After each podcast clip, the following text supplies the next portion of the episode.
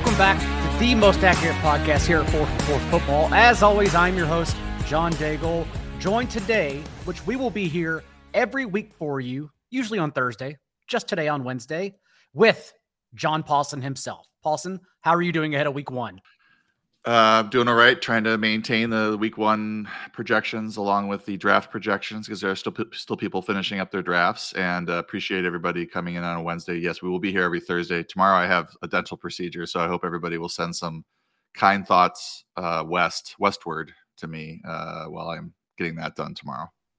Request the painkillers after. That's the best part of dentist. Every week, again, we will talk about previewing every single game in this slate in this particular show.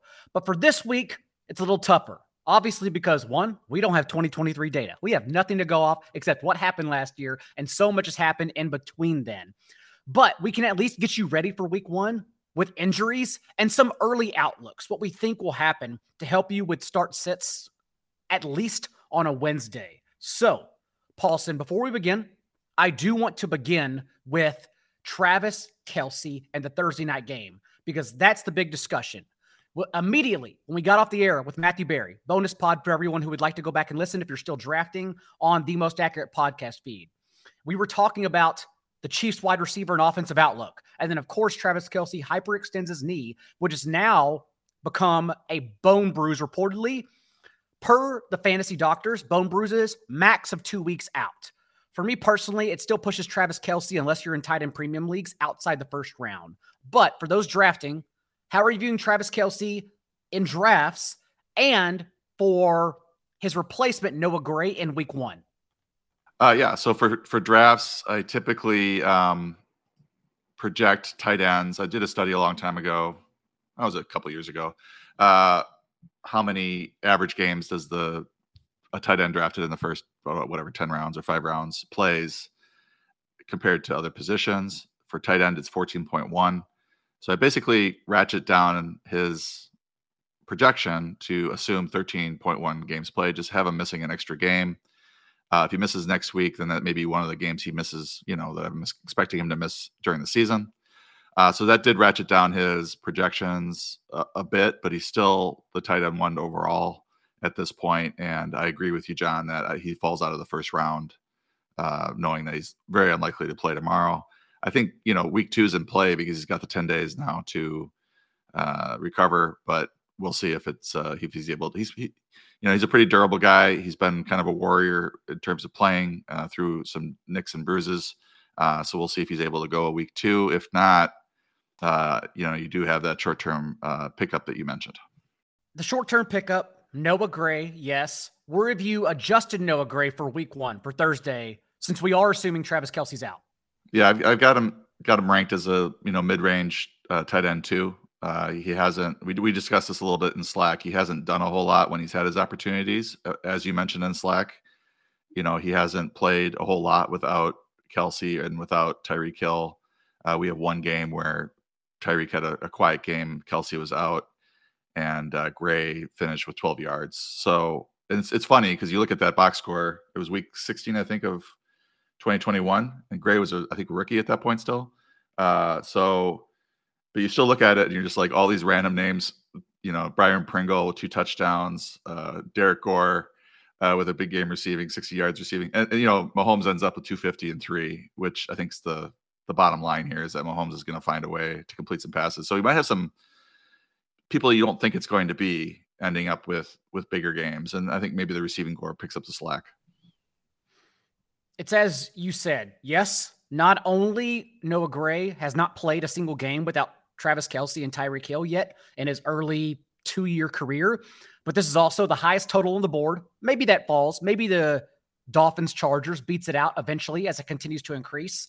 And Kadarius Toney and Richie James possibly limited this one as well. So it's a situation where, of course, if you need a Travis Kelce replacement, it is easy. It's obviously not a one for one Kelce replacement, but it's easy to pick up Noah Gray and then just start him. I think a lot of people will ask, oh, Noah Gray or Jake Ferguson, Luke Musgrave, Juwan Johnson, Hunter Henry. Keep on going down the list. And the answer is the only way we could actually find out that response is if we sat in a room full of typewriters, you and I, and had infinite amount of time to type everything because only infinity in our universe would actually find out the answer to that fractional point question. There is no way to know. They're all the same guy. So we all have our opinions. Some people like Jake Ferguson more. Some people like Luke Musgrave more. I just look at the Chiefs' highest team total on the entire board and I say, cool, I'll start you since you're the same as everyone else. I mean, that's not a bad plan. I mean, the Vegas has a tendency to know what's going to happen, or at least be able to predict with a high degree of certainty which games are going to be high scoring, which games are going to be low scoring. I would, I personally would go Jake Ferguson. Uh, I have him at 13. I have Gerald Everett at 11. Uh, I have Noah Gray at 16. So as you mentioned, these are very all very similar players. You know, these tight end twos, you're not going to get consistent production out of them. And once you do, they become tight end ones. But you're just kind of hoping they catch a touchdown uh, and, and, you know see five to six targets. That would be a, a win for any of these guys. If Jake Ferguson, for instance, is on your waiver wire and you're in a league, which it's case by case basis, everyone knows their league better than we do. You're in a league where tight ends are spare, as in if you pick up Noah Gray, then you can't just drop him in week three if Travis Kelce then returns and find another replacement player. That's when we say, okay, pick up Ferguson over Noah Gray because you won't find that replacement production at tight end. Otherwise, yes, we are definitely just nitpicking between eight different players. Moving on to Sunday slate, beginning with the Panthers as three and a half point dogs in Atlanta. This is the hellscape of week one because we have the lowest total on the board, second lowest total because the Cardinals Commanders is still going down at 39 and a half points. Uh, the Panthers with the second lowest team total on the board, and of course, a rookie quarterback on the road. So, any thoughts here, beginning with Kyle Pitts, who I've seen this question. We definitely are not benching in favor of Noah Gray. Yeah, I mean Pitts is we, we discussed a little bit yesterday. It was it's pretty rough. Um, his his usage last year and preseason usage, and we just don't know uh, what what he's going to do on a weekly basis with Arthur Smith uh, calling the shots. He just hasn't. I mean, I don't have the confidence that Smith is going to use Pitts properly as a every down player, or you know, 80, 90 percent player. Uh, you know, look even looking at his game logs last year, they were bouncing around between 50 and 70 percent, uh, maybe 80 here and there, but. Uh, you want your tight ends. That's, that's the problem with Greg Dulcich. You know, you know he's, he's listed as a tight end too. We just aren't sure. He might be the joker in that offense, but how many routes is he running compared to these guys that are you know perennial perennially top ten, top five type tight ends? And I don't think Pitts is getting enough run, or he hasn't shown it yet to to really you know stake his claim to be a top five, top eight tight end like he's been drafted. So that's the one thing that I'm really interested to see coming out of this week one game. Uh, and, and the Falcons did invest a lot on the defensive side of the ball as well. So I can see why this total is so low. I mean, their offense isn't great. Their defenses should be improved. Panthers probably, excuse me, you could say the same thing about the Panthers.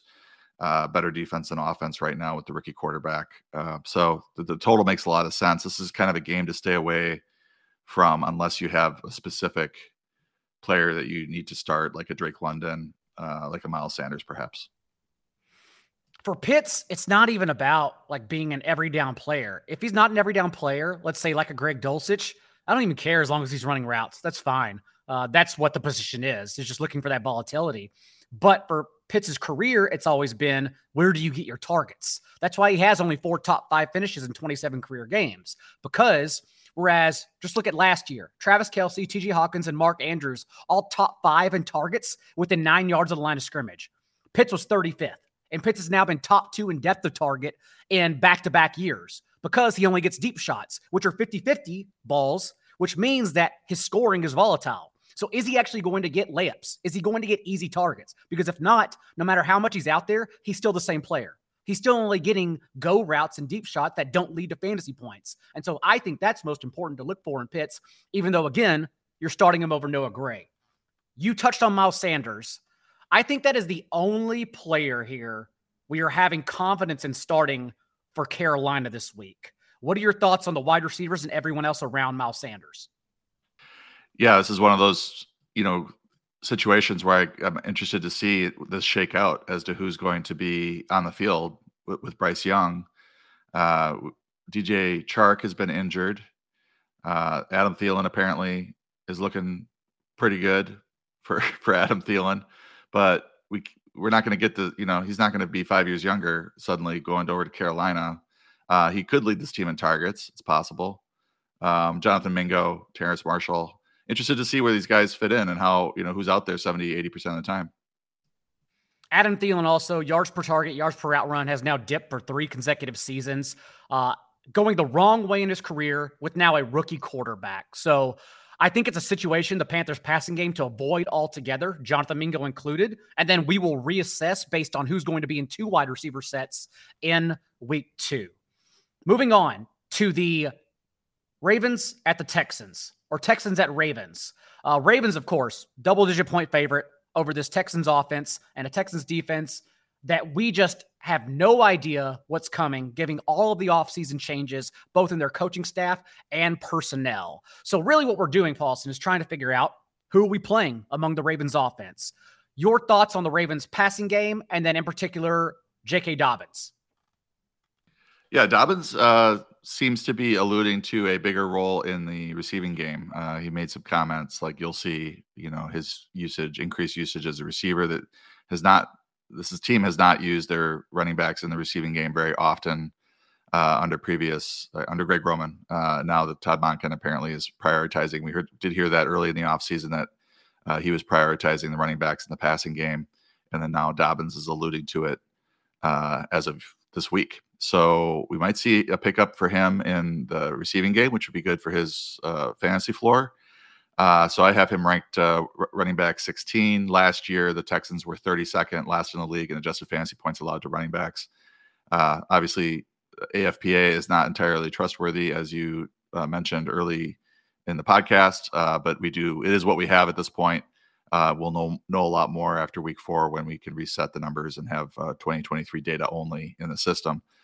Uh, and then, you know, looking at the Ravens receiving corps, Zay Flowers has had probably the best camp in terms of buzz. Uh, but Rashod Bateman's a good player. Odell Beckham's a good player when they're both healthy. Everybody seems to be trending that way right now. So this is going to be a pretty, you know, dangerous, talented uh, three receiver set. Assuming Mark Andrews can play, Lamar Jackson has a ton of weapons, and that's why we're expecting Jackson to have one of his best passing uh, seasons of his career. Uh, but we just don't know how how many of these guys are going to be fantasy starters. We know Andrews will be most likely, but which one of these receivers or which two of these receivers can we count on a weekly basis? Two is the big question. And yes, the drumbeat has been around running back target rate, but I don't like chalking it up to the offensive coordinator. I just say it's the quarterback who's not dumping it down to the running back.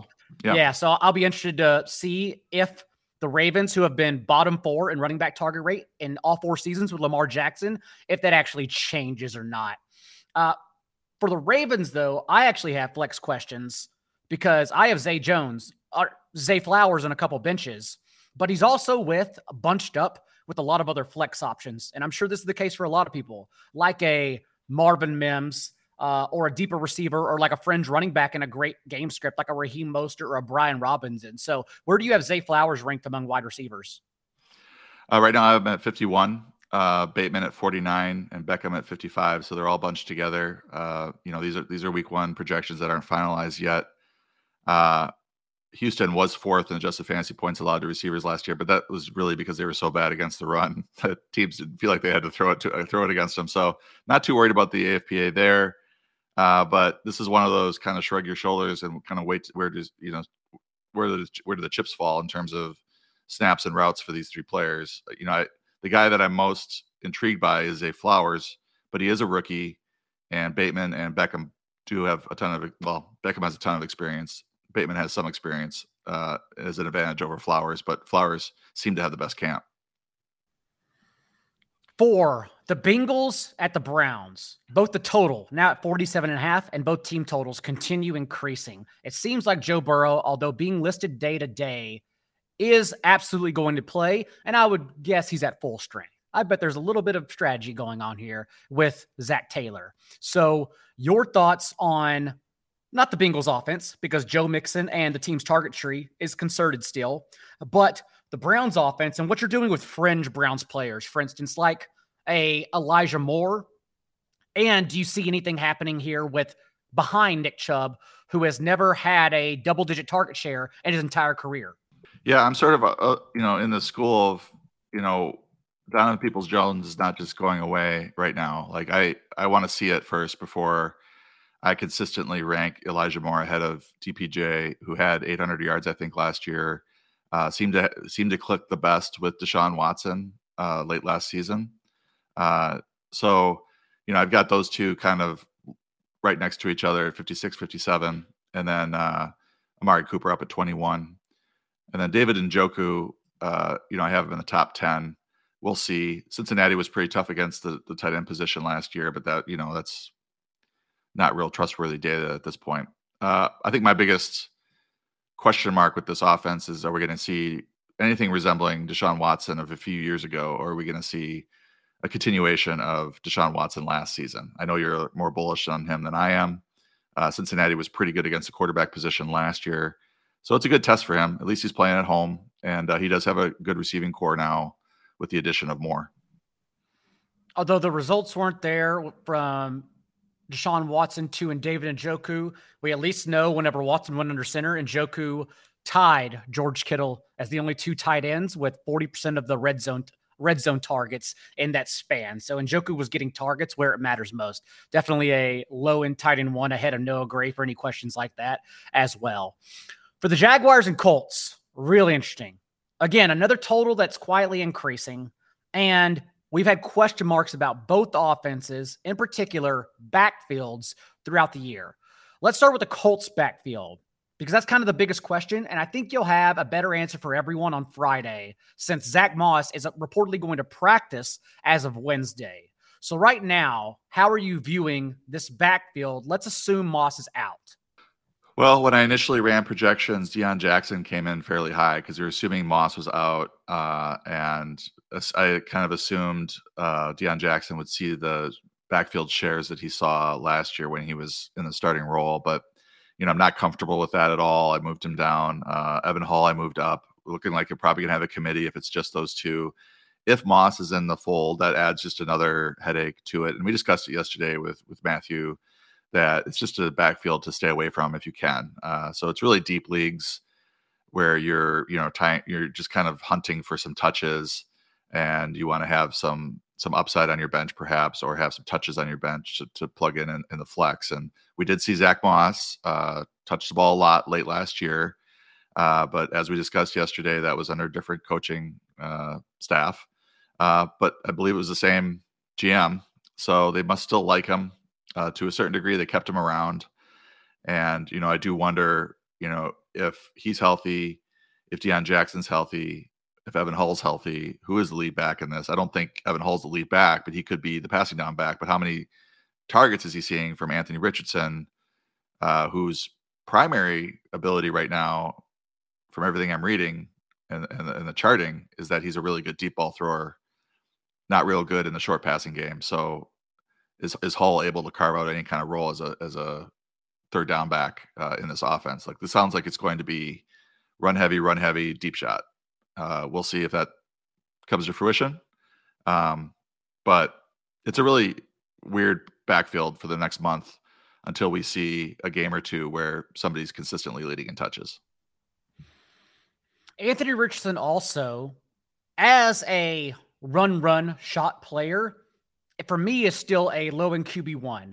Uh, everyone worries about the talent or transitioning and not being a good passer, but it doesn't matter for our game. It doesn't matter for fantasy football. All we want are carries from our quarterbacks.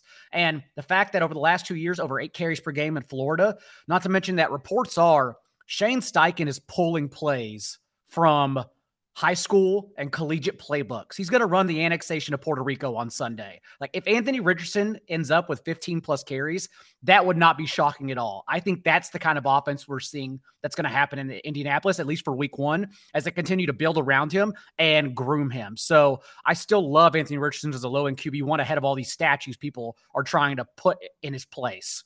On the other side of the ball, for Jacksonville, we know the receivers to start. We know it's Chris Kirk and Calvin Ridley, of course, and Trevor Lawrence. But the concerns have been around Travis Etienne and his workload from the preseason. Tank Bigsby used on short yardage, JaMycal Hasty on third down. So, what are your thoughts on Travis Etienne heading into week one? I just want to point out a stat though on Anthony Richardson, just to go back real quickly. Derrik Klassen's uh, 2023 quantifying quarterbacks charts, if you could find it, uh, really good charting on all the rookie quarterbacks, and he had the second highest accuracy, uh, 20 yards plus, to CJ Stroud. He had the uh, second highest accuracy, actually third highest accuracy from 16 to 20 yards downfield, and he had the second highest accuracy from 11 to 15 yards downfield. It's just where he really struggled was six in the six to 10 yard range, where he completed apparently 45% of his passes when the average is 68 or 70 or above. So I just wanted to point that out. I mean, I don't think he's going to be a bad, have terrible passing numbers because he is able to complete downfield, and they are going to take those shots after running, running, running, and then throwing. He, so we'll. He only yeah. had 455 career dropbacks. Like he's he's Superman Trey Lance, where if it all clicks, it definitely all clicks. But are we going to see some developmental concerns? Absolutely. Not because he's bad, but because he hasn't played at all. Right, and we're probably going to see 50 you know, to 75 yards rushing every game and maybe a touchdown. So you, you have that floor to, to lean on. Uh, yes, I'm worried about Etienne. I've been worried about Etienne all offseason. I think he's a very talented player. Uh, we were told he was a great uh, receiving back coming out of college, which he was. They don't use him very much as a receiver, uh, and now we have Calvin Ridley in the fold to to eat, eat eat into his perhaps his target share. So I'm a little worried about his uh, receiving upside. And now they also have said in the spring that they wanted didn't want him to carry the ball too much. So they have Tank Bigsby, they have D'Ernest Johnson as well to uh, you know kind of carry the load. So I'm I'm just I'm just worried about his upside with uh, you know you know how many touches per game is he going to average? I mean he got he got by on uh, being the only guy in that backfield for the most part. JaMycal Hasty did rotate in some, uh, but now they've added two pretty talented backs. D'Ernest Johnson, if you remember, had some uh, incredible uh, advanced stats a couple of seasons ago when he had uh, a long audition as the Browns runner, and he just you know he he didn't have a chance at all last year with Hunt and Nick Chubb ahead of him and healthy. Uh, but now he's got a chance to be a part of this backfield, and Tank Bigsby has had a really good camp as well. So, you know, I'm generally concerned about Etienne's upside. I think he will be a 15 touch player, but uh, you know, as a third round pick, maybe slipping into the fourth round, you're kind of looking for for uh, a higher floor, at least in the receiving game, which is what you get with like an Aaron Jones. Uh, you have a, a, higher receiving floor, uh, and he's not a big, big touch player, uh, but you don't really have that receiving floor with Etienne. Especially because last year he had the receiving opportunity. Whenever they started healthy scratching and cut James Robinson, Etienne played 12 games. He ran the 11th most routes among all running backs, but he only eclipsed three targets and reached a double digit target share in one of those 12 games. He showed he can't earn targets, at least for that year. Maybe that's different for this season, but also that could have been why they drafted Tank Bigsby, who had a 15.5% target share for his career in the SEC. So, yes, certainly concerns there. Uh, but for Bigsby, for those that went zero RB, if you are forced in that range because Raheem Mostert already went, Kenneth Gainwell went later, there's no one really to pick up who's going to get more touches. I do think Tank Bigsby gets at least eight to 10 touches, and anything more would be great and concerning for Etienne.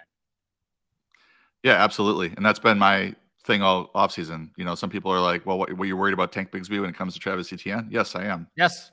yes. Sometimes the answer is simple. I am worried. Yes. Yeah. So, uh, uh, something I've been keeping, I haven't talked to you about yet, and I'm curious to get your thoughts on it because now we're moving on to the Buccaneers and Vikings. Is that not long term, of course, but I think I am worried about Jordan Addison, at least for week one, because what the Vikings quietly did was give TJ Hockenson the largest contract for a tight end ever. They gave Josh Oliver a $21 million contract in free agency. So, although this offense was primarily 11 personnel, led the league in drop back from three wide sets last year. Like, if they gave both their tight ends that much money, does that mean more 12 personnel, two tight end sets, which also leaves only two wide receivers on the field. And at least for week one, is this a situation, if that's the case, where you're trusting Jordan Addison, or do you think it's early enough to where KJ Osborn will still be used over him? I think you're concerned about the the tight end usage in this offense. I think we knew that TJ Hockenson. I think that was the question. I, you kind of broke up. I don't know if it was Jordan you, Addison but, as well for everyone. Yeah, I think Jordan Addison might get off to a slow start. Uh, if he's not the full time number two in terms of routes. And he's, you know, like Jefferson Jefferson played behind was it Bisi Johnson a few seasons ago, uh, early on in the season. Everybody was worried about that. Um, so he might, he might get off to a little bit of slow start, but he's played really well in camp. Everything's clicking there.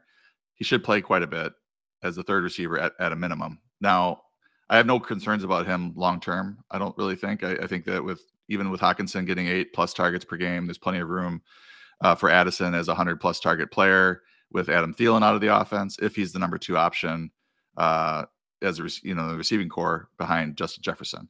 Uh, week one is a little dicey. I think uh, you hit on it, but I think the, the Buccaneers present a pretty good matchup uh, passing the ball. The game's at home. I don't know that this is going to become a shootout though. Uh, the, the Vikings defense is pretty bad though, so you might see Baker Mayfield have his best game of the season uh, indoors against against the Vikings, and this might turn into a kind of a sneaky shootout. What about on the other side and the Bucks wide receivers? Because people do have decisions. So where are you ranking Chris Godwin and Mike Evans for week one? Yeah, they came in pretty high because the you know the total uh, isn't bad, forty five point five. The Buccaneers aren't massive, massive underdogs; they're you know plus six. So uh, you end up with a pretty good, you know, Godwin at twenty seven, which is a little bit higher than where he was going in, in drafts. Evans uh, twenty five. So they're both you know fringe uh, wide receiver twos. I think most people will be starting them in you know three receiver leagues or you know three receiver plus a flex league. You're probably going to be starting him. I don't think they're bad starts this week against a really shaky uh, secondary. Uh, Baker Mayfield probably can get it done this week and at least you know throw two to three touchdowns uh, maybe throw for 230 plus yards. Most of it's going to go to them. Uh, Russell Gage is out. Uh, they've got Cade Otton the tight end. Uh, maybe Rachaad White sees a few targets, but it's going to be pretty pretty funneled, I think, to Godwin and to, to Evans. So they they should be fairly safe starts this week against the Vikings. For the Titans at the Saints, the real injury concern here is Kendre Miller. Not that Kendre Miller himself offers value this early in the year, but if he's out, the only other running backs available with Alvin Kamara suspended for the first two weeks are Jamaal Williams and Kirk Merritt. So what that tells me, Paulsen, is Jamaal Williams, especially if Miller's out, is going to be a 20, 25 touchback. For sure. If Miller's out, you know, Williams will move up the rankings. I think, you know, we were looking at Kendre Miller as a player that might have some value in the first month of the season because Kamara's out. But if he's not healthy enough to play, obviously that takes him off the, the table. And you have this new back coming in who is a grinder and he could handle 20 touches. He's also a better pass catcher than the, the Lions really gave him credit for. They didn't use him much as a receiver last year, but the Packers did, and I, I, watched it, and he's solid as a receiver as well. So he could he could play all three downs and handle 20, 22 touches uh, per game if if Miller's not there to to spell him. Prize Picks is North America's largest independently owned daily fantasy sports platform and one of the most exciting ways to play DFS. And best of all, Prize Picks is simple. Just choose between two to six players and pick more or less than their prize pick stat projection. It's that easy. And you can win up to 25 times your money on any entry. But it doesn't stop there. Prize Picks even offers in game projections. Imagine gathering at the house, watching football with all your friends, and building an entry to cheer for together, with more Devonta Smith receiving yards, or less Justin Fields rushing yards. Now, you can. Just go to prizepicks.com slash accurate and use the promo code accurate to match your first deposit up to $100. Prize Picks, daily fantasy sports made easy. How are you parsing DeAndre Hopkins and Treylon Burks on the other side of the ball, given that Burks has practice and looks good to be ready to go for week one? Yeah, I mean, I think all along, once Hopkins joined this uh, team, I you know, slated him as the wide receiver one. I think he'll be able to earn those targets. He was earning those targets last year uh, with the Cardinals. Uh, the Titans signed him for that reason. So I have him as the solid wide receiver one uh, for that team. That makes him a wide receiver two uh, fantasy wise. And then Burks is just, I think, coming off of this injury. I don't see him as a real solid start right now. I want to see it first uh, before I, you know, recommend that uh, managers start him. Uh, but he did, you know, showed some some flashes last year and has a chance. This is going to be a very run heavy offense. You know, how many pass catchers along with the tight end there? do they uh, really have that you know can support three fantasy starters or two fantasy starters in the passing game? We know Hopkins will likely be one. We know Henry's a solid start, but after that, I have some questions. Yeah, I mean, we say Henry's a solid start. I Henry's a player we're definitely starting, but for this matchup, uh, if does he get game scripted out? Maybe that's the concern here. But again, we're still playing him. And for Ryan Tannehill, I, I, do think it's interesting if someone's really desperate, has lost a quarterback and two quarterback in superflex leagues, since they did release Todd Downing, last year's OC. And maybe that's the reason why this team averaged the slowest pace of any offense in the NFL and was bottom four in pass play rate from neutral game script. Like maybe we see a little bit of a change. And now we swap out Robert Woods for DeAndre Hopkins. We're indoors in week one. So I do think Tannehill is kind of sneaky if you're desperate here. Four. Oh. Yeah, I was just going to say Tannehill was one of my favorite late round guys a couple seasons ago, but he once he lost AJ Brown, it was tough. So he was kind of behind the eight ball with his receiving corps. But now he's got a decent one. If, if Burks emerges, Hopkins is still pretty solid. Maybe he's got some upside at tight end. Uh, there's a chance, and he he does run a little bit as well. So also shout out to Jay Lizard for the $20 super sticker. I saw that pop up. Thank you, sir. 49ers at Steelers. And boy, do we have question for the Niners because not only Nick Bosa expected to miss this game due to a holdout, George Kittle dealing with an ongoing groin injury and may not play. There is no direct replacement for George Kittle. Like this is not a situation like Noah Gray where you go out and pick up Charlie Woerner since Woerner has eight career receptions since 2020 and none last year, a sixth round pick. We do not care about Charlie Woerner. I think what happens, Paulsen, if George Kittle's out, basically the targets become a little more easy to decipher between the big four, Christian McCaffrey, or big three, Christian McCaffrey, Brandon Aiyuk, and Deebo Samuel. Other than that, though, what do you think about Steelers offense and any other fallout for the 49ers? This might be a sneaky over. Uh, you know, the, the 49ers can score if the Steelers offense takes a step forward, which it appears uh, in preseason that Kenny Pickett uh, has made some progress. He had the highest passing grade at PFF for the preseason, for what it's worth. Uh, started throwing some touchdowns, which was the big bugaboo last year. Uh, so this this might be a you know with Bosa still not reporting, uh, maybe this 49ers defense isn't quite as good as we're expecting, and there's some there's some points put up here. Uh, this is the Steeler offense is one that's I'm kind of getting behind. Uh, Diontae Johnson, obviously really talented. Uh, Pickens is great with the contested catch. Pat Freiermuth, really solid, 61 yards per game with uh, Kenny Pickett last year in the in the nine games that he played at least 50% of the snaps. So uh, they also added Allen Robinson. They got Cal- Calvin Austin, who's played well in camp. Uh, a couple of passing, uh, pass catching backs uh, capable uh, out of the backfield. So yeah, the, the Steelers are. Int- like, I'm interested to see this offense. I'm also interested to see Brock Purdy play. I'm interested to see Christian McCaffrey his splits with with Mitchell uh, Elijah Mitchell were a little worrisome last year in terms of his touch ceiling.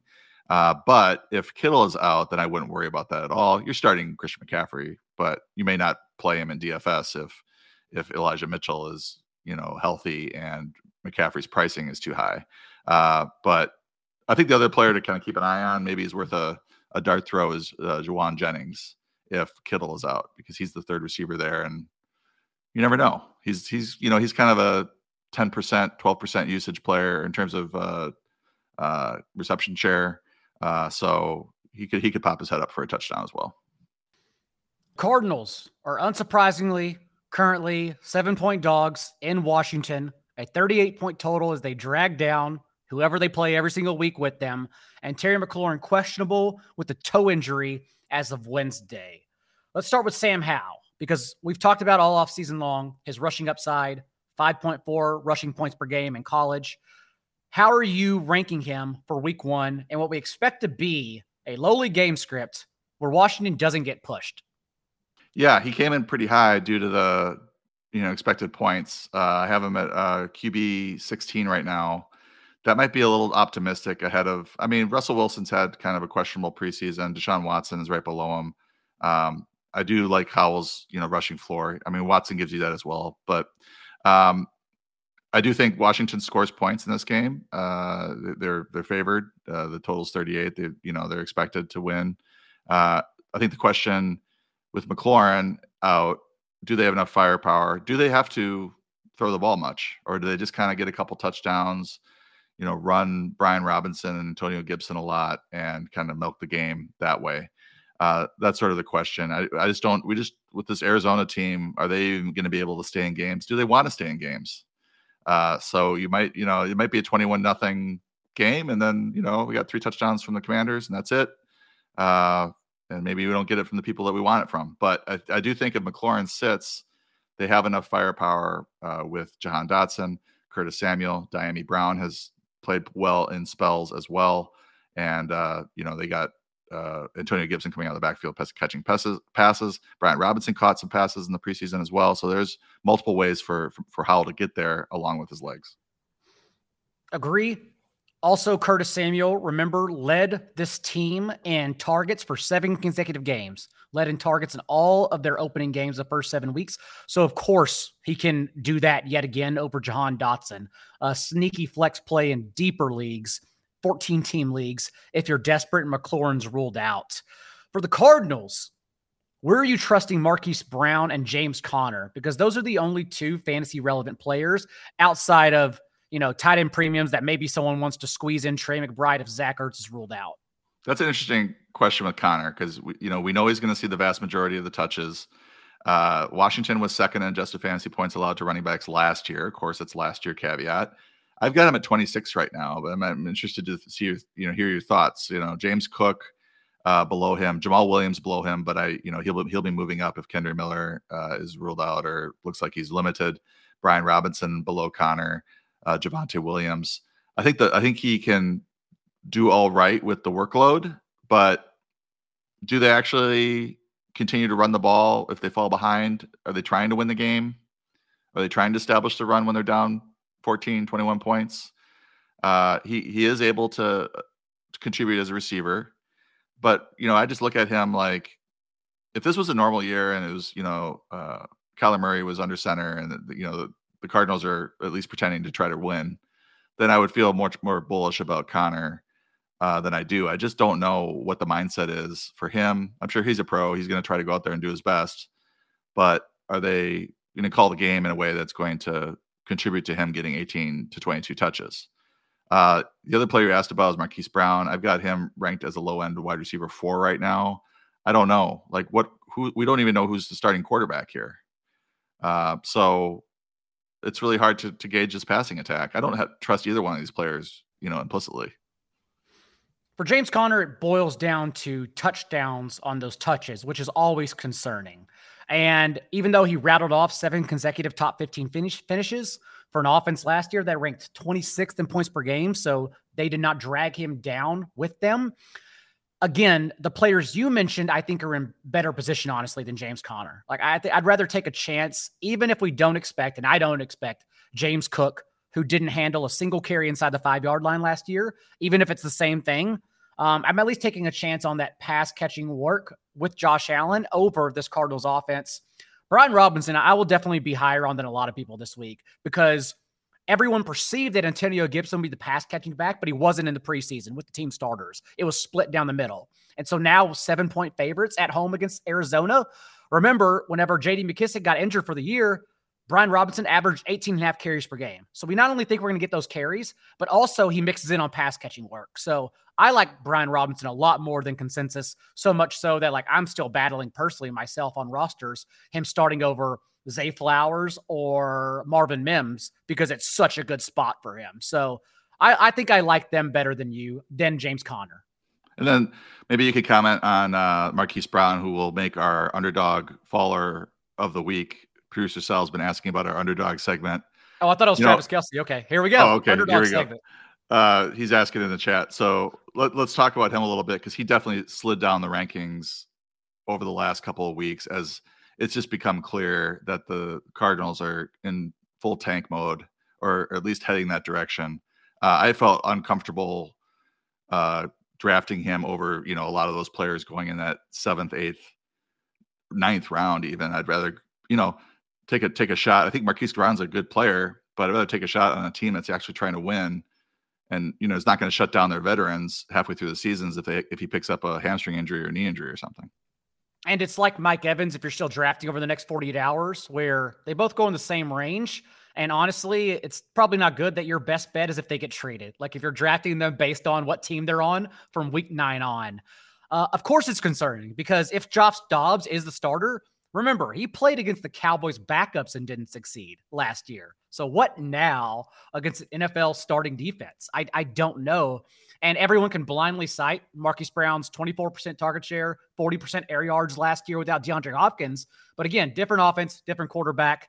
And now what do those shares lead to? Because, you know, it was only one game, but in the last week of the year, those shares led to 40 receiving yards. Nothing. Doesn't matter at all. So why do I care about the shares if they're only going to pass for 130 yards? Um, so yeah, like you, I'm very worried. I, I, don't even have my finger on the pulse. I think he should be closer to, you know, Jordan Addison, who you probably have ranked over him. I think that's that's the range Marquise Brown should be in, not a wide receiver three. Yeah, and I think uh, one other thing that's kind of flying under the radar. I don't know how how far, but you know, the camp, Commanders' defense is a great play this week. Uh, in week two, I believe that I believe the Cardinals play the Giants. This is going to be an offense that we attack via the stream. You know, even a mediocre defense should be able to to feast on this on this offense on a weekly basis. Giants defense playing the Cardinals, as you said, in the waiver wire column for everyone to get ahead in week two if you have that extra roster spot.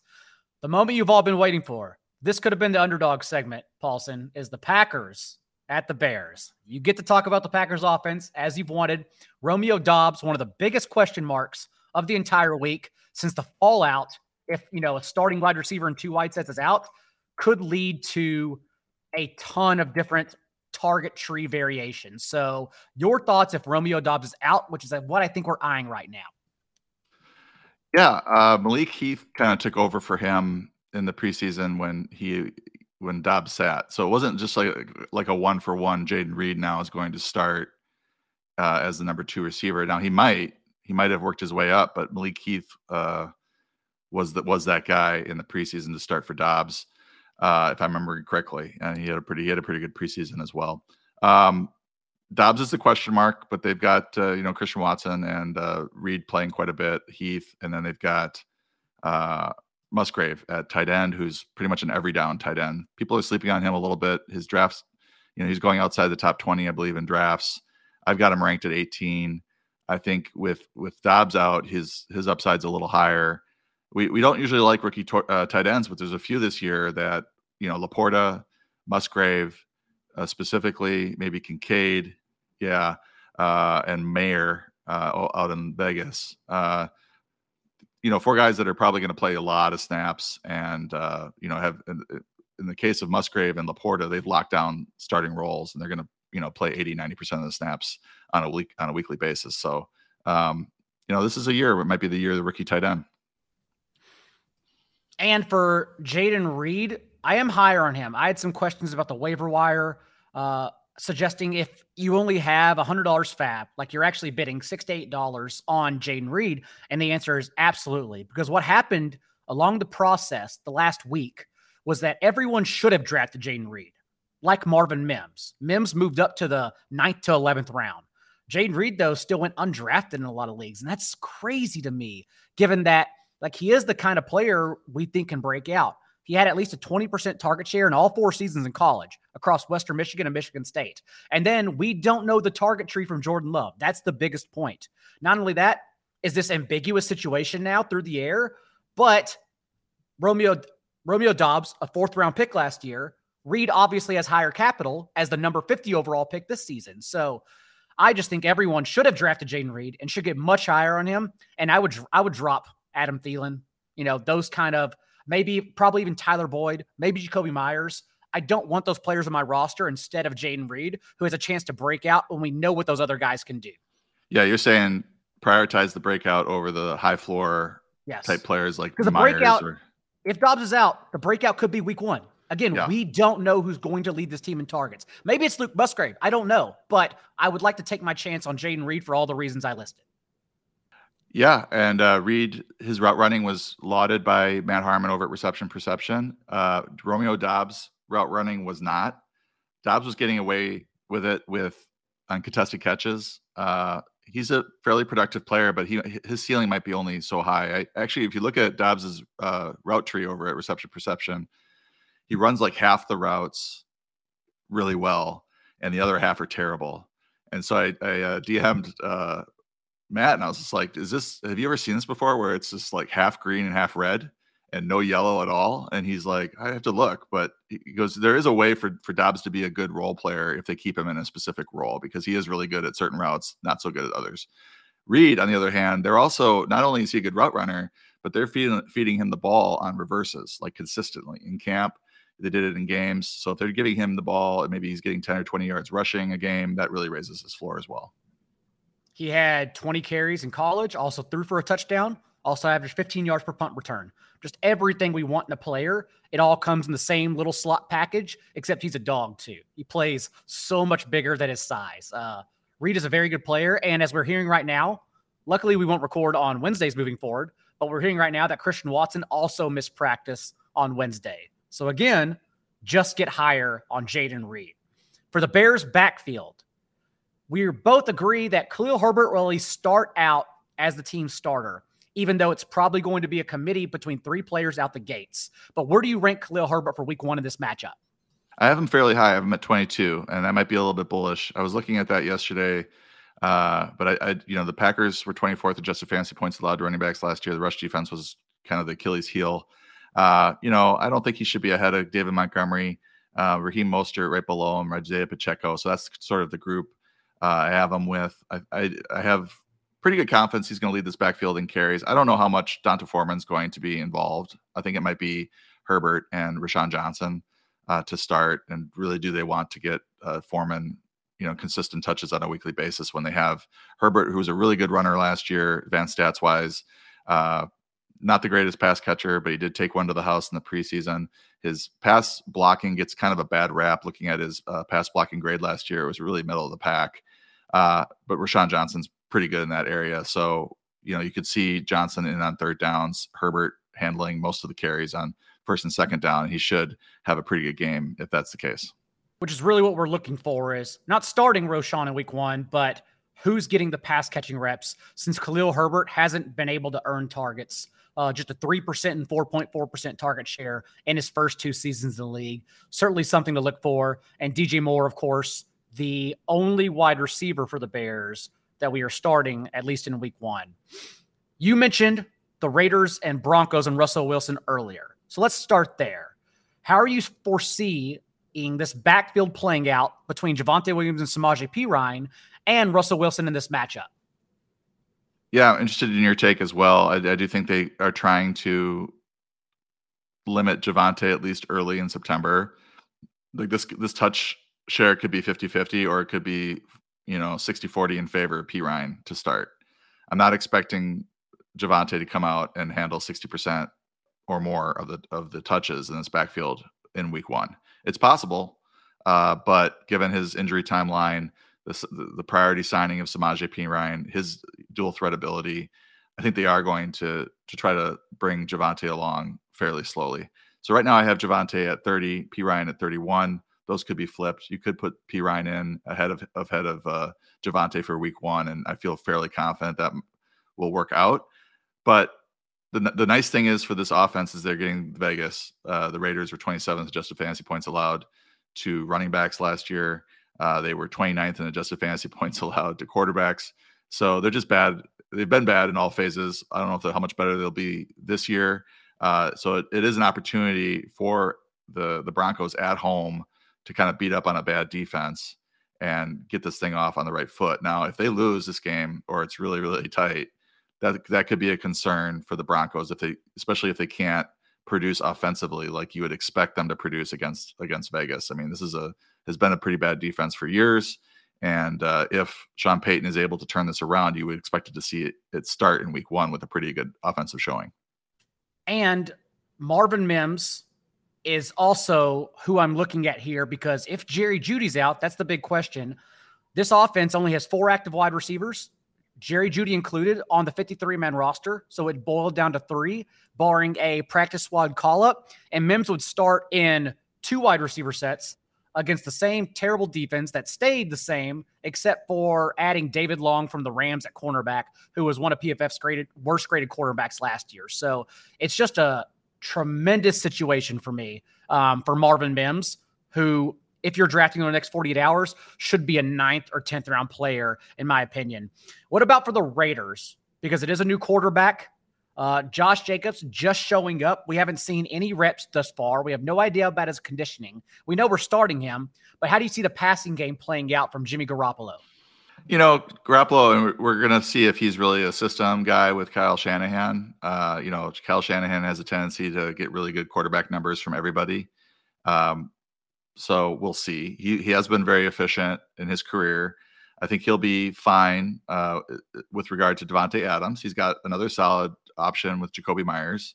Uh, they they lost Darren Waller, but they added rookie Michael Mayer, uh, so that's good. And and Josh Jacobs can catch the ball out of the backfield as well. So there's enough weapons here for him to be solid, move the ball. The Denver defense was better against the pass than they were against the run last year. So if they can establish uh, Jacobs, uh, that would behoove them, uh, you know, to kind of grind the clock a little bit and ball control. Uh, but as you mentioned, we don't know what Josh Jacobs showed up. Is he ha- is he ready for 2025 touches in week one? Um, if if not, they they could rotate in Zamir White and the other backs that they have there. But obviously, last year we saw that this offense really ran through Josh Jacobs, uh, and he had his best season. So um, this is a, definitely a team I'm worried about. I, am not too worried about Davante Adams because he's produced with any quarterback he's had, and I think Garoppolo is solid, uh, just as a pure passer. Uh, but the rest of this team is, is a little bit dicey, especially with Josh Jacobs, uh, re, you know, reporting so recently to camp. The Dolphins and the Chargers on the West Coast are featuring the highest total on the board. 51 continues to increase. May finishes the highest if the Chiefs continue to come down, if Travis Kelce's officially ruled out. Let's start with the Chargers and your thoughts on Kellen Moore's new look offense. Yeah, I mean, this Chargers uh, passing attack was pretty good last year, and it should get better because we we have a lot of confidence in Kellen Moore, given his success in Dallas. I think he was the scapegoat for Mike McCarthy to buy another year uh, as the head coach there. Now McCarthy's going to take over the offense. I mean, there's nothing wrong with the offense last year, uh, but here we are. So as soon as Moore was available, the Chargers got rid of their OC and snatched him up. And you know this this offense is really primed for great things this year. You know Justin Herbert uh, should have a he had a bad year last year in terms of his numbers compared to you know the trajectory that he was on uh, after his rookie season. So he should bounce back into the top six or seven.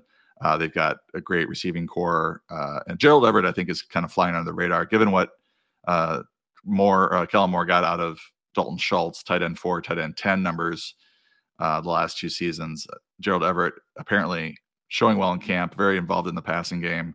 You know, we thought he was going to be a, a cut candidate and he stuck with the team and uh, is still the tight end one there and uh, kind of a, you know he's flying under the radar at this point in his career. Uh, so I've got him ranked as a low end tight end one, high end tight end two. Um, yeah, he's at 11. So this is I'm excited to see this offense under Kellen Moore. Quentin Johnston is the one player I'm worried about, at least in the first month of the season, because all reports make sense. Like Josh Palmer, playing over him to start the year. We're going to set a record for Bisi Johnson references, but yes, very similar to Bisi Johnson playing over first rounder Justin Jefferson for three games to open the year. And then, of course, Jefferson exploded. So I am worried about Quentin Johnston, but the good news is that having run 90% of his routes from the boundary at TCU, having run 93% of his routes from the boundary in the preseason, Quentin Johnston's not a threat to the slot. Which we really need to take Keenan Allen off the field is for Mike Williams to play his highest career rate from the slot. Maybe that happens under Kellen Moore, but I'll believe it when I see it. So the two players I still think are the focal point, no matter what this offense looks like, are Keenan Allen, who's not coming off the field, and Mike Williams. And then maybe we get Quentin Johnston involved. And that also, Paulsen, is why I am personally slightly worried about Gerald Everett because I don't know how he earns targets behind those two players, a first round wide receiver and Austin Ekeler. Like that's a lot of mouths to feed maybe that does just lead to saying uh, Justin Herbert should be rostered and drafted everywhere. For the Dolphins, the target tree is concerted with two on the field last year. Tyreek Hill, 32.5% target share. Jaylen Waddle, much lower at 22%. The next closest was Mike Gesicki with 9% of the team's targets. the ball's not going anywhere else. So what we're really trying to figure out is what does this backfield look like without Jeff Wilson and De'Von Achane battling a shoulder injury? Likely will play, but Achane listed as the team's third running back. So your thoughts on Mostert for week one? Yeah, Achane kind of came out of the draft, and we were thinking, oh, he could, uh, you know, have a ten to fifteen touch role, five receptions, maybe, you know, as part of that. He's had a tough time in camp, working his way up the depth chart, and I think if Jeff Wilson were healthy, uh, he he would be listed as the RB four, probably behind Ahmed as well. Um, so I think he's just sort of a spot guy that they're gonna, if he's healthy, they're gonna try to work him in for a handful of snaps and get him some touches. Like they'll design some touches for him, but I don't think he's going to be starter worthy at the start of the you know fantasy starter worthy at the start of the season. Uh, Mostert looks like a really solid uh, play. I mean, there's you know Ahmed might eat into his carries a bit, but we've seen Mostert in the lead back role before. He's very likely to see 12 plus carries, uh, a few receptions uh, at a minimum. Uh, he's got the four three speed. He understands Mike McDaniel's system, uh, so I think he's a really solid RB two, you know, low end RB two type play. Um, the, I think as as the season wears on, we did get word that from Drew Rosenhaus, uh, Jeff Wilson's agent, that he's expected to be back very close to week five when he's eligible to come off of IR. So there was that concern that he was going to miss the entire season. I don't know what Rosenhaus's motivations would be to lie about that. So yeah, I, I wonder, but uh, we'll we'll probably know. I think week five if he's not, you know, activated and back at practice, that something's going on there. But usually the agent doesn't comment on that type of stuff. But they they were there was some concern based on McDaniel's comment. You know, why do we why do we go to oh he might be back this season or I expect that he might be back this season? That was a, that just going to very dire kind of language. That might have been just Mike McDaniel saying the wrong thing or describing it the wrong way or trying to be coy when but we'll see. We'll see. Uh, I think in, in, the short term, though, Mostert is the priority, uh, especially with Achane kind of struggling a little bit. And Ahmed did have a good uh, camp, so he's sort of the short term RB two there. If you wanted to have some upside on your bench, yes, Mostert a terrific flex option, as you mentioned, low end RB two. But depending how you drafted, maybe you can't squeeze Mostert in. So not a not a not an automatic flex, but certainly someone we'd feel very confident flexing if that's the way your roster worked out. Eagles at the Patriots. And the real question we have here is what does the Eagles backfield look like? As I mentioned throughout the offseason, we haven't seen the Eagles passing ceiling. We haven't seen what all these players can do, which sounds crazy, but again, against the league's easiest schedule by all, all metrics and all accounts last year, 17 and a half pass attempts a game for Jalen Hurts in the first half compared to just 11 and a half in the second half because the Eagles trailed for a league low in plays in the second half. Their schedule was so easy, they just padded leads via the run. But now, if anyone can push them, now for a full season outlook, we're going to get all the volume and all that goodness through the air. I don't know if they're going to necessarily get pushed in New England, but I'm excited for it, Paulsen, because I do think it's a situation where we finally see the Patriots offense bounce back. Uh, but your thoughts on Eagles' backfield first? Well, it's nice that they actually have an offensive mind running their offense. Bill O'Brien now instead of a defensive coordinator, Matt Patricia calling the plays. Uh, so Who was, is not even not even their DC. He he's his promotion was like defensive coordinator assistant, senior defensive assistant, I think is what his label is now. uh, yeah, we might get some some more out of the Patriots offense. Uh, this is actually, I think, a good opportunity to just kind of take a pass if you can on this backfield, not start Swift, not start Gainwell, and see what this t- uh, touch share looks like before having to roll them out there because the Patriots were fifth in adjusted fantasy points allowed to running backs last year. They gave up the seventh fewest rushing yards last year. Uh, they gave up the least uh, tied for least number of rushing touchdowns last year with seven. Uh, them and the Steelers uh, yielded seven rushing touchdowns. And if there is a rushing touchdown, uh, there's all likelihood it's going to be Jalen Hurts uh, scoring it uh, uh, with the butt push or whatever they do there. Uh, so I would, you know, I don't have any of those guys ranked high, but I'm very interested to see what the snap and touch shares are amongst Swift, Gainwell, and Penny this this week. It's just I want to sit back and just see what happens and then kind of go from there. And I don't mind starting Gainwell Uh, if that's the way your roster dictates, you drafted him in the 10th, 12th round, and you don't have another starting running back because you lost some, I'll be starting Gainwell as my RB2 just based on drafting early wide receivers in a lot of leagues, and I'm comfortable with it. I did mention the Patriots, and that's the most exciting part because everyone says, like, well, this offense can't have a ceiling, even though we're only a full year removed from Mac Jones' rookie year when they did have a ceiling. They were top 10 in points and yards per drive. And so now with Bill O'Brien running 12 personnel, um, also, remember last year was Bill Belichick's first offense, 22 years coaching this team. First offense with the Patriots that averaged less than 61 plays per game, and they averaged 59. We just think everything is going to bounce back and regress for the Patriots offense. So I'll be talking about this on DFS MVP for a lot of people. I think this game could be hot. I think we get a lot of points in this game, and I'm excited for it. Yeah, Juju's in there as the slot. DeVante Parker, good contested catch guy. Kendrick Bourne has touchdown upside. We've seen that in the past. Hunter Henry at tight end, Mike Gesicki at tight end, and Rhamondre Stevenson catching passes out of the backfield. There's there's some upside here. What about Rhamondre Stevenson, as you mentioned? Because I have Ezekiel Elliott as an RB five or six. Like the only way he returns value, in my opinion, unless his usage is much more than we think, is by falling into the end zone, just like hitting his center's ass and falling backwards twice. So outside of that outcome, like, where are you ranking Stevenson now? Well, I think he's he's my RB nine. I think he's a solid. I, I, you know, there's a little bit of concern there. You see him get the, the rushing touchdown in the preseason. I don't think we're too concerned about the the goal line. Maybe he doesn't get all the goal line cut uh, touches like he was probably going to get prior. Um, maybe he's splitting those with Ezekiel Elliott, but I don't. I, I'm not too concerned about that. Moving on to Rams Seahawks, which could have been fun, but without Cooper Kupp, I even without Jamal Adams and Devon Witherspoon in this game and the Seahawks secondary, I just don't know what the Rams can do here. Like I, I began the week so excited about this one, and now I'm just like, yeah, Geno Smith, of course, low in QB one, starting him against this soft Rams defense that has eight starters as rookies on defense, and then of course the target share is concerted since JSN is probably going to be limited to open the week. Kenneth Walker hammering it down their throats in the second half. Other than that, though, like if we don't get Cooper Kupp, who's reportedly likely out, I just don't know what we're looking at here, Paulsen. Uh, yeah, can they keep up with the Seahawks? They can't. Uh, the only thing, the only interesting player, I guess there's two interesting players for me with the Rams. Uh, you know, uh, Akers might be limited in terms of how many touches he can get.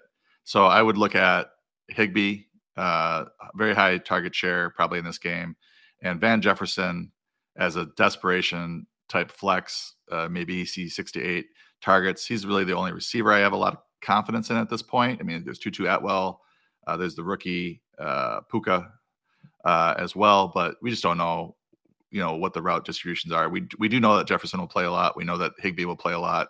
So those those are the guys that might see some garbage time, you know, stats in the second half as the Rams try to get back in the game.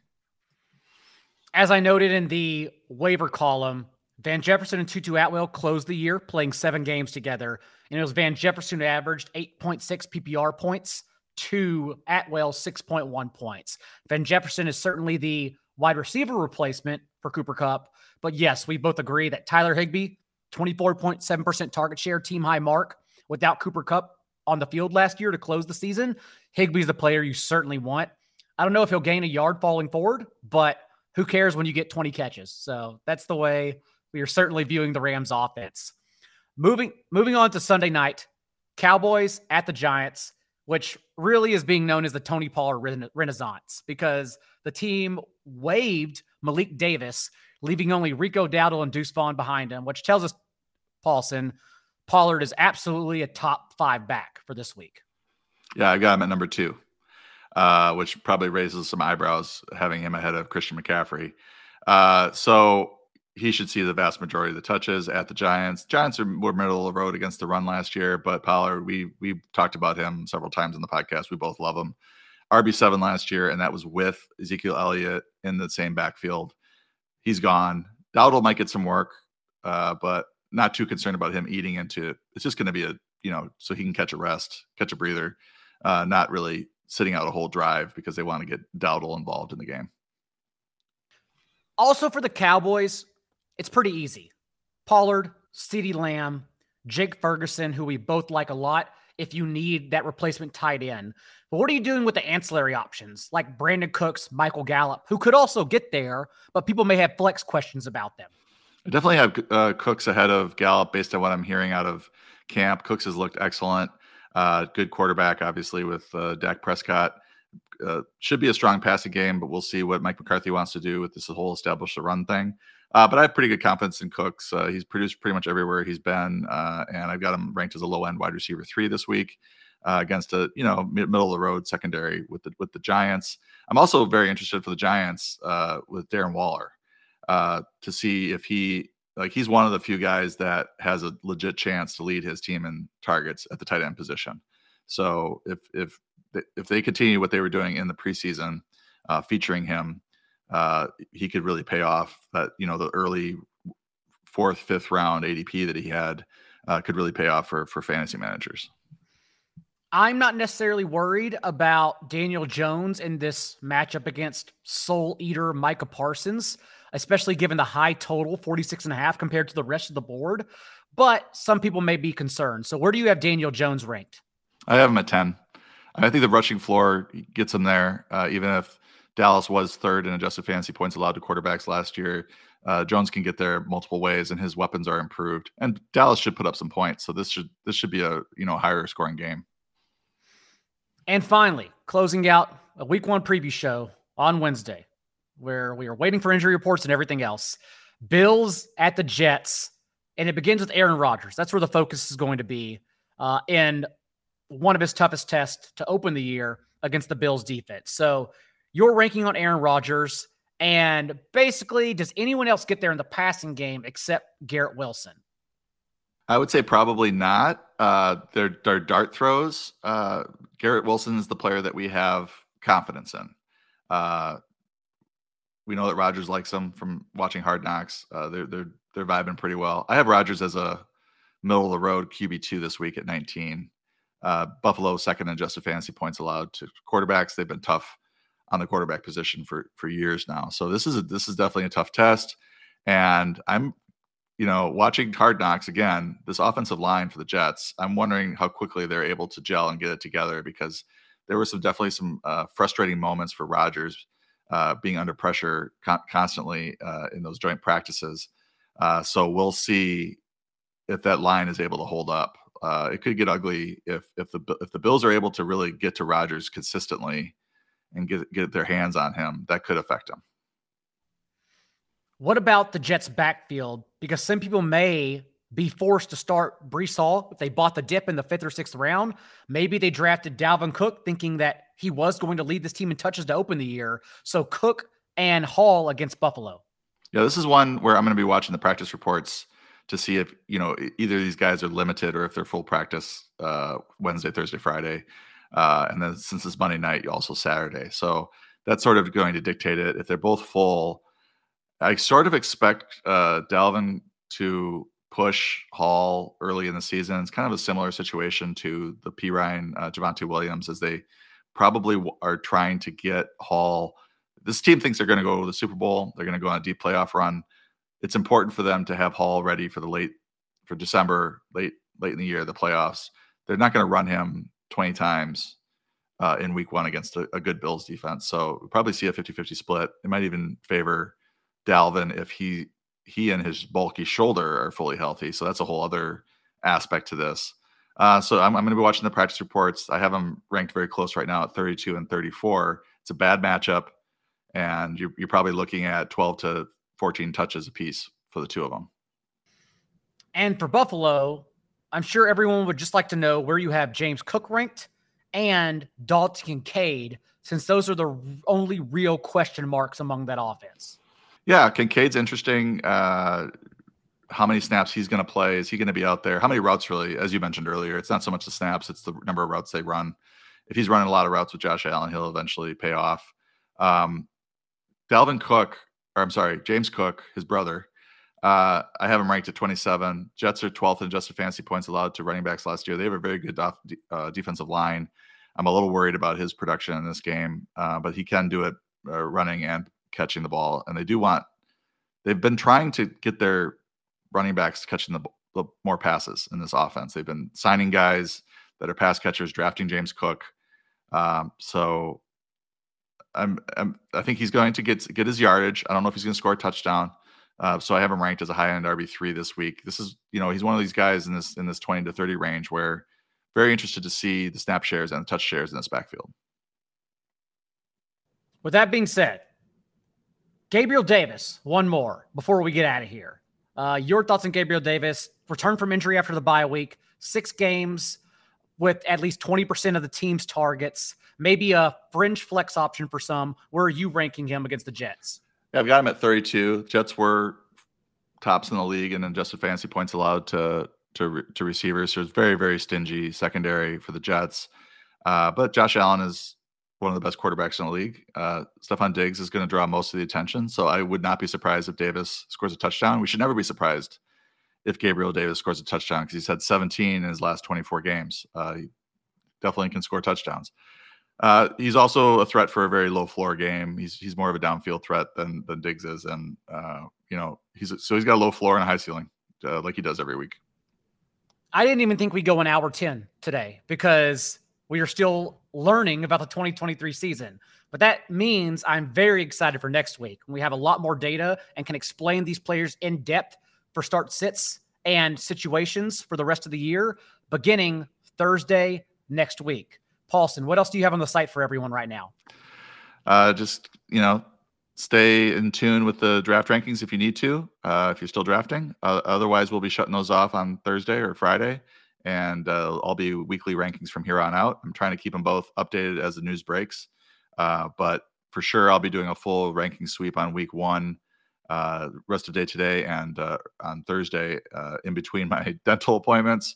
but just this is the time where you really have to pay attention you might want to make a late swap. You might want to make a pickup if you if you see an inj- a player injured like uh, Travis Kelce or Cooper Kupp. They drop out. You might want to add a Van Jefferson or an Noah Gray. You got to pay attention because a lot a lot happens right before the season. Injury reports flying again every Tuesday, every Thursday, 2 p.m. Eastern. We will be back with this very show with much more information. So until then, my waiver wire column on the site for everyone. If you're asking about last round picks, just look at the waiver wire rankings. That tells you a player like Jayden Reed should be drafted over one of those bums you're about to draft and not start. So until next week, we'll be back. And remember, be a little bit kind of what's required.